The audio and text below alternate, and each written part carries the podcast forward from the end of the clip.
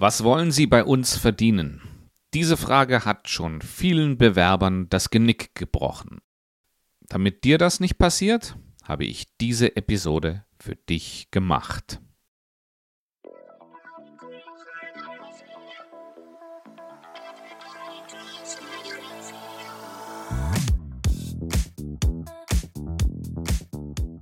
Herzlich willkommen zum Jobsuche Mentor Podcast. Das ist dein Podcast, wenn du dich um die Karrieremitte befindest und dich beruflich neu orientieren willst oder dich aktuell bewirbst. Hier erfährst du alles, was du zur Bewerbung und zur beruflichen Neuorientierung wissen musst. Wenn du dich aktuell mit einem neuen Job beschäftigst, dann abonniere diesen Podcast. Denn so bekommst du jede Episode direkt in deinen Podcast-Player geliefert.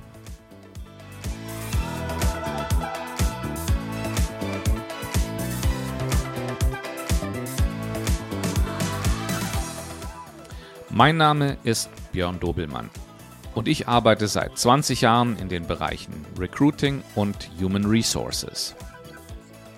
Und in dieser Zeit habe ich so ziemlich jeden Fehler gesehen, den Bewerber hinsichtlich ihres Gehalts gemacht haben.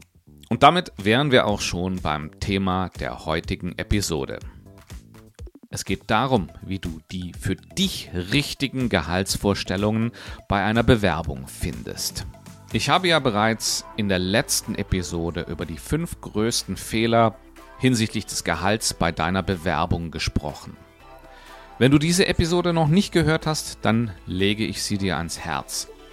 Denn in dieser Episode zeige ich dir, was du unbedingt vermeiden musst und zeige Wege, wie du es hinkriegst, das viel, viel besser zu machen. Auf was ich in dieser Episode aber nicht so tief eingehe, ist, wie du zur richtigen Gehaltsforderung kommst. Und darum geht es in der heutigen Episode. Ich stelle dir insbesondere sieben Webseiten vor, um deine Gehaltsforderung richtig zu definieren.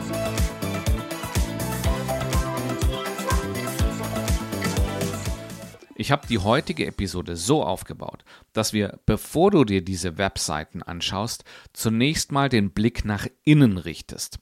Das ist ganz wichtig, damit du die Informationen, die du auf den angegebenen Webseiten erhältst, richtig einordnen kannst. Und dann schauen wir uns diese Webseiten an. Und zwar geht es bei fünf dieser Webseiten um die Gehaltshöhe. Und als Bonus gebe ich dir am Ende noch zwei Webseiten mit, wo es um die Lebenshaltungskosten geht. Also darum, welche Kosten auf dich zukommen. Das ist insbesondere dann wichtig, wenn die neue Stelle einen Wohnortswechsel für dich beinhaltet. Denn es kann besser für dich sein, eine Stelle, die nicht so viel bezahlt, in einer Region, wo das Leben grundsätzlich günstiger ist, anzunehmen, als eine Stelle, die besonders viel zahlt, wo aber auch deine Lebenshaltungskosten um einiges höher sind. So, dann steigen wir jetzt mal ins Thema ein. Ich habe es ja eingangs schon erwähnt. Wir starten immer mit dem Blick nach innen. Und hier gibt es zwei Fragen, die du dir stellen musst. Die erste Frage ist, welches Gehalt oder welchen Lohn brauche ich? Und die zweite Frage ist, mit welchem Lohn oder Gehalt fühle ich mich wohl? Die Fragen hören sich sehr, sehr ähnlich an, aber sie sind von der Natur her fundamental unterschiedlich. Bei der ersten Frage, welches Gehalt brauche ich, geht es darum, welche Kosten du mit deinem Gehalt decken musst. Ich gehe mal davon aus, dass du deine Lebenshaltungskosten aus deinem Arbeitseinkommen bestreitest. Wenn du weitere Einkommensquellen hast, dann kannst du die natürlich wenn du weitere Einkommensquellen hast, dann berücksichtige die auch in deiner Berechnung. Aber selbst wenn du Einkommen aus Vermietung oder Verpachtung hast oder, oder Zinseinkünfte, würde ich immer so rechnen, dass du alle deine Lebenshaltungskosten aus deinem Erwerbseinkommen bezahlen kannst. Denn letztendlich ist das einer der Hauptgründe, warum du täglich zum Arbeiten gehst. Schauen wir uns zunächst mal an, welche Kosten auf dich zukommen. Wir haben zunächst mal die klassischen Lebenshaltungskosten. Die sind ganz stark dadurch beeinflusst, welchen Lebensstil du lebst. Was ist dir wichtig? Wie wohnst du? Was für ein Auto hast du? Wohin geht's für dich im Urlaub? Und hier ist Ehrlichkeit sehr gefragt. Wenn du dich nämlich zu sehr einschränkst in dem Bereich, dann wirst du dich über kurz oder lang nicht mehr wohlfühlen. Andererseits ist es hier aber auch so, dass wenn dein Lebensstil zu ausschweifend ist, dann wirst du vielleicht auch keine Stelle mehr finden, die diese Kosten für dich abdeckt. In diesem Zusammenhang ist es natürlich auch sehr wichtig zu verstehen, wie viele Menschen sind denn von deinem Gehalt abhängig. Und ich denke hier insbesondere an Kinder, ja, die selbst kein Einkommen haben, deren Lebensunterhalt du finanzierst oder vielleicht auch Eltern oder Verwandte, die durch dich unterstützt werden. Und daraus ergeben sich eben diese klassischen Lebenshaltungskosten.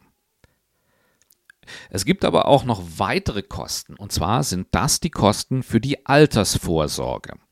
Die musst du nämlich auch mit in Betracht ziehen, weil ansonsten wirtschaftest du nicht nachhaltig.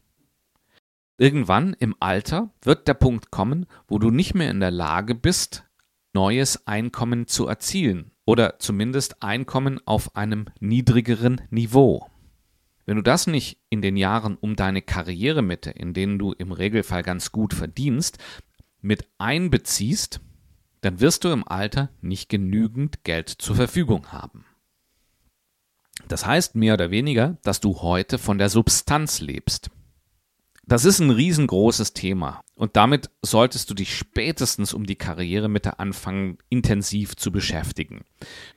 Wie viel wirst du benötigen, wenn du mal nicht mehr arbeitest? Und auch das sind Kosten, die du heute mit in dein Gehalt einrechnen musst. Lebenshaltungskosten sind immer dann von ganz großer Bedeutung, wenn du bei einem Jobwechsel in eine andere Stadt, in eine andere Region wechselst.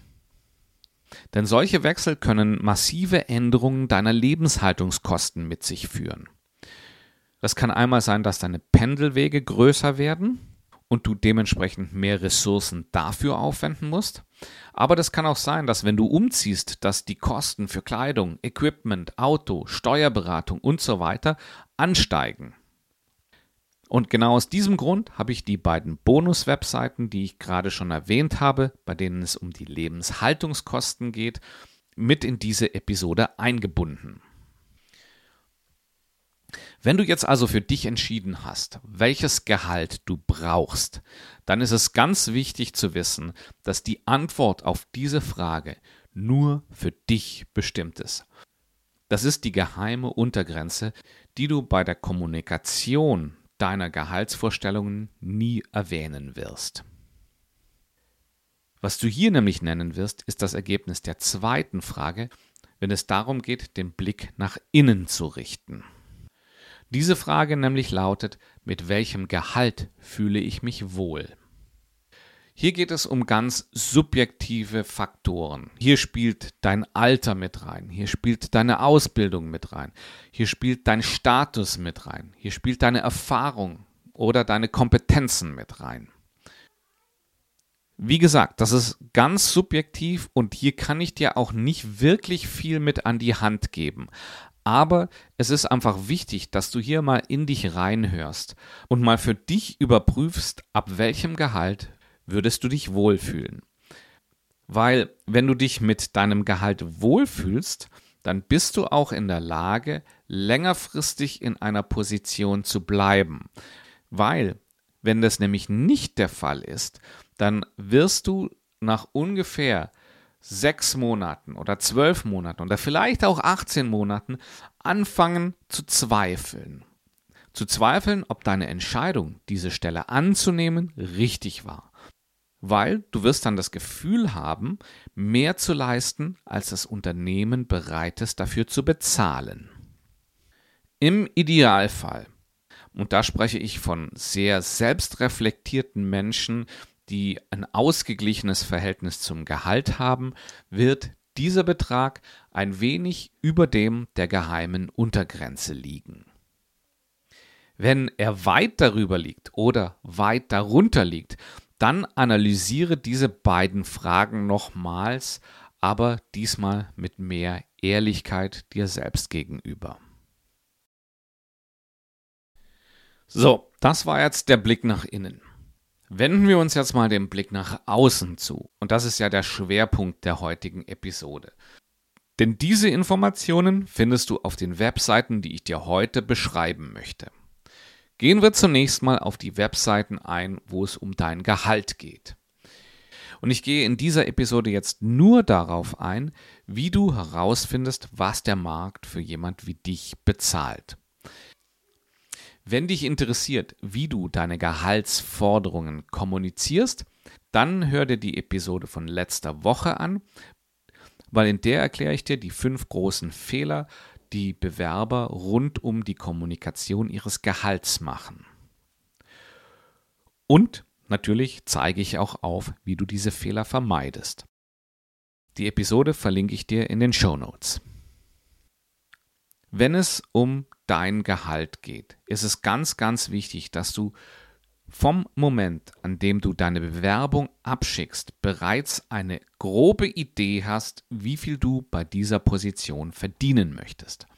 Und du musst alles dran setzen, diese Idee nach und nach zu schärfen. Damit du am Ende, wenn du dann ein Angebot bekommst, ganz klare Gehaltsforderungen artikulieren kannst und auch warum du dieses Gehalt forderst. Und jetzt möchte ich nochmal erwähnen, warum es so wichtig ist, dass du dir da sehr sicher bist. Denn Unternehmen werden oft nur auf eine gewisse Bandbreite an Gehaltsforderungen eingehen. Wenn du nicht in diesen Korridor fällst, wirst du sehr wahrscheinlich aussortiert. In den Randbereichen wird vielleicht noch auf deine Bewerbung eingegangen und dir wird signalisiert, dass du sehr, sehr viel verlangst oder, wenn du Glück hast, dass du zu wenig verlangst. Aber wie gesagt, das passiert wirklich nur in den Randbereichen. Und so ein Korridor, den sich das Unternehmen vorstellt, hat meistens eine sehr geringe Bandbreite. Oftmals ist diese Spanne nur zwischen 15.000 und 20.000 Euro. Weil wenn du außerhalb dieser Bandbreite liegst, dann beißen sich die Bänder bereits mit denen anderer Gehaltsgruppen. Und hier könnte es natürlich sein, dass du ein Gehalt verlangst, was eigentlich dein Vorgesetzter oder deine Vorgesetzte verdienst. Und das ist natürlich ein No-Go und du wirst ganz sicher aussortiert. Die Webseiten, die ich dir jetzt gleich empfehlen werde, nehmen immer mindestens drei Kriterien in ihre Betrachtung. Dazu gehört einmal die Stadt oder die Region, in der sich diese Stelle befindet, dann die Berufserfahrung, die du mitbringst und dann oftmals auch deine Ausbildung. Je weiter du natürlich in deiner Karriere fortgeschritten bist, umso weniger hat die Ausbildung wirklichen Einfluss darauf. Aber basierend auf den Jobtiteln werden eben oft Annahmen getroffen, welche Ausbildung dafür nötig ist. Du kannst zum Beispiel davon ausgehen, wenn du eine Stelle als Controller oder als Human Resources Manager ausgeschrieben siehst, dann wird die Erwartung da sein, dass diese Person einen akademischen Abschluss mitbringt. Aber jetzt zu den eigentlichen Webseiten. Die erste Webseite, die ich dir empfehlen kann, mit der ich auch gute Erfahrungen gemacht habe, ist die Seite Glassdoor. Ich verlinke sie dir in den Show Notes.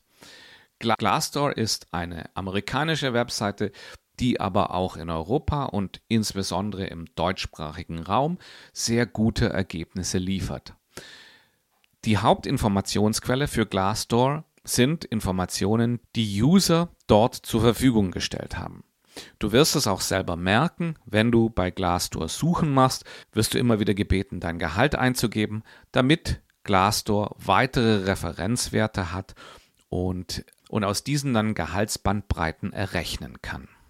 Die Ergebnisse von Glassdoor sind dementsprechend eben nur so gut wie die Daten, die die Nutzer zur Verfügung stellen.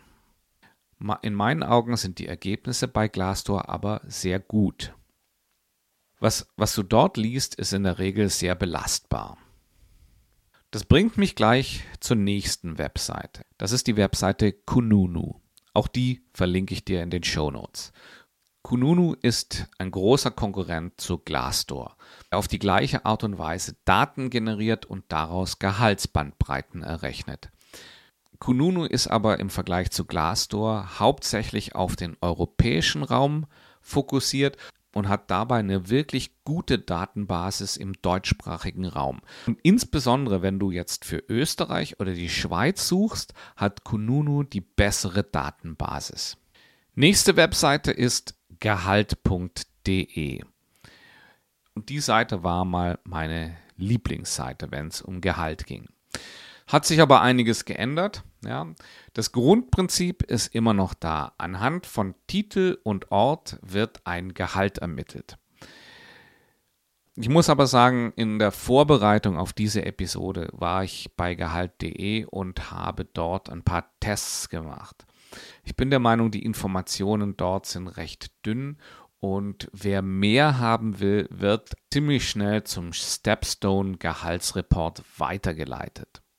Nichtsdestotrotz kann Gehalt.de ein wertvolles Puzzleteilchen bei der Zusammensetzung deiner Gehaltsvorstellungen sein.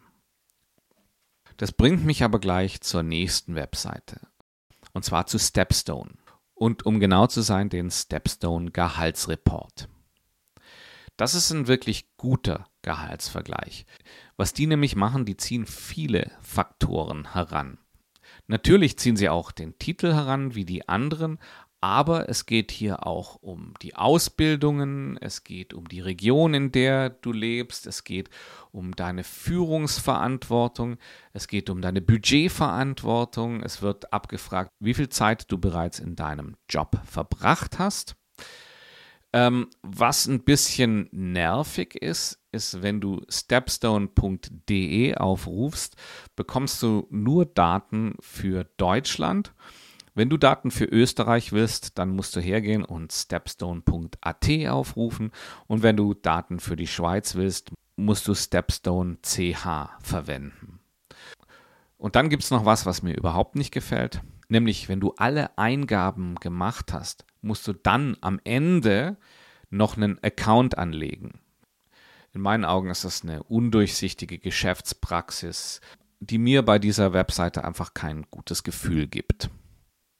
Nichtsdestotrotz ist der Gehaltsreport von Stepstone einer der besten Ressourcen im Internet. Und die Kröte, die musst du halt schlucken. Und die fünfte Webseite ist eigentlich gar keine Webseite, sondern ein Relikt aus längst vergangenen Zeiten. Und zwar geht es hier um den LinkedIn Gehaltsvergleich. Natürlich würde man erwarten, dass LinkedIn sowas anbietet. Und das haben sie auch getan. Aber das war einmal.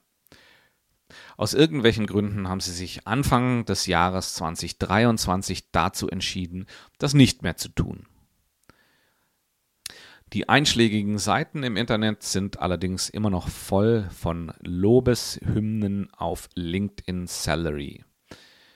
Schade, weil LinkedIn Salary war wirklich eine der besten Seiten, wenn es um Gehaltsvergleiche im Internet ging. Sie schreiben zwar, dass Sie diese Informationen über Gehaltshöhe in die Jobsuche einbauen wollen, ich muss aber sagen, ich habe sie nicht gefunden. Wenn du bei deiner Recherche irgendwas findest, dann wäre ich dir sehr, sehr dankbar, wenn du mir kurz Bescheid geben würdest, wie du das hinbekommen hast, weil ich habe es heute nicht geschafft. So, kommen wir am Ende noch auf die Lebenshaltungskosten. Auch hier gibt es zwei exzellente Webseiten im Internet. Eine lautet numbeo.com. Das ist zwar eine internationale Seite, aber die haben gute Daten auch die haben auch gute Daten über viele Städte im deutschsprachigen Raum. Was du dort bekommst, ist ein sehr guter Vergleich der verschiedenen Ausgaben, die du an einem bestimmten Standort tätigen wirst. Die schauen zum Beispiel an, was kostet ein Essen im Restaurant, was kosten verschiedenste Lebensmittel, wie viel musst du für deine Miete aufwenden und das jeweils auf einen Standort. Sie sind sehr stark, wenn es um Städte geht. Der ländliche Raum ist kaum abgedeckt. Aber ich bin mir sicher, du weißt dir da zu helfen. Die zweite Webseite, die ich auch sehr gut finde, ist Expatistan. Ich verlinke dir beide natürlich auch in den Show Notes. Die Seite ist zwar tendenziell weniger detailliert, aber die teilen das auch sehr übersichtlich nach verschiedenen Kategorien auf. Du kannst dort zwar nicht sehen, was ein Netz Orangen kostet, aber du kannst dir auch anschauen, was deine Lebensmittelkosten in dieser Stadt verglichen mit jener Stadt sind. Was ich bei meinen Tests festgestellt habe, ist, dass beide Seiten zu ähnlichen, aber unterschiedlichen Ergebnissen kommen, die aber beide relevant erscheinen. Zum Beispiel sagt Numbeo, dass Stuttgart 49% günstiger ist als Zürich. Bei Expatistan waren das nur 45 Prozent. Aber hier ist es wie immer. Das sind alles nur Puzzlestückchen, die sich in deinen Analysen zu einem großen und Ganzen zusammensetzen müssen. So, in dieser Episode haben wir uns jetzt mal angeschaut, wie du genau zu deinen Gehaltsforderungen kommst und welche externen Ressourcen du dafür verwenden kannst. Ganz wichtig dabei ist, immer mit dem Blick nach innen anfangen. Schau dir an, welches Gehalt brauchst du zum Leben und stell dem gegenüber, mit welchem Gehalt du dich wohlfühlst. Und dann kannst du den Blick nach außen richten. Wenn es ums Gehalt geht, dann empfehle ich dir insbesondere die Seiten Glassdoor und Kununu, aber auch den Stepstone Gehaltsreport. Wenn deine Jobsuche einen Ortswechsel mit sich bringt, dann geh her und mache auch einen Vergleich der Lebenshaltungskosten. Das wirkt sich nämlich darauf aus, was du zum Leben brauchst. Und insbesondere bei Umzügen in Regionen, die teurer sind als als die Region, in der du aktuell wohnst, musst du hier sehr stark darauf achten, weil ansonsten kann es sein, dass du eine Stelle annimmst, die deine Lebenshaltungskosten vielleicht gar nicht deckt. Und das ist eine ganz schlechte Ausgangsposition. So, jetzt liegt der Ball bei dir. Meine Empfehlung ist, beginne dich bereits bevor du die erste Bewerbung abschickst, damit zu beschäftigen, welche Gehaltsspanne du dem Unternehmen nennen kannst und nimm alle Informationen, die du während dem Bewerbungsprozess bekommst und nutze sie dazu, diese anfängliche Spanne nachzuschärfen. Wenn du dir mit der Findung dieser Spanne schwer tust, dann können wir uns gerne mal unterhalten. Ich nehme gerne mal eine halbe Stunde unverbindlich Zeit, in der wir uns anschauen, wie deine Situation geartet ist. Wenn du tiefergehende Beratung möchtest, dann melde dich auch, dann können wir uns anschauen, wie wir zusammenarbeiten können.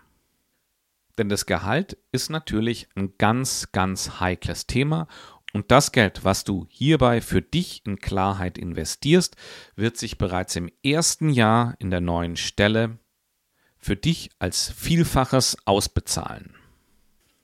Die einfachste Art, mit mir Kontakt aufzunehmen, ist auf eine meiner E-Mails zu antworten.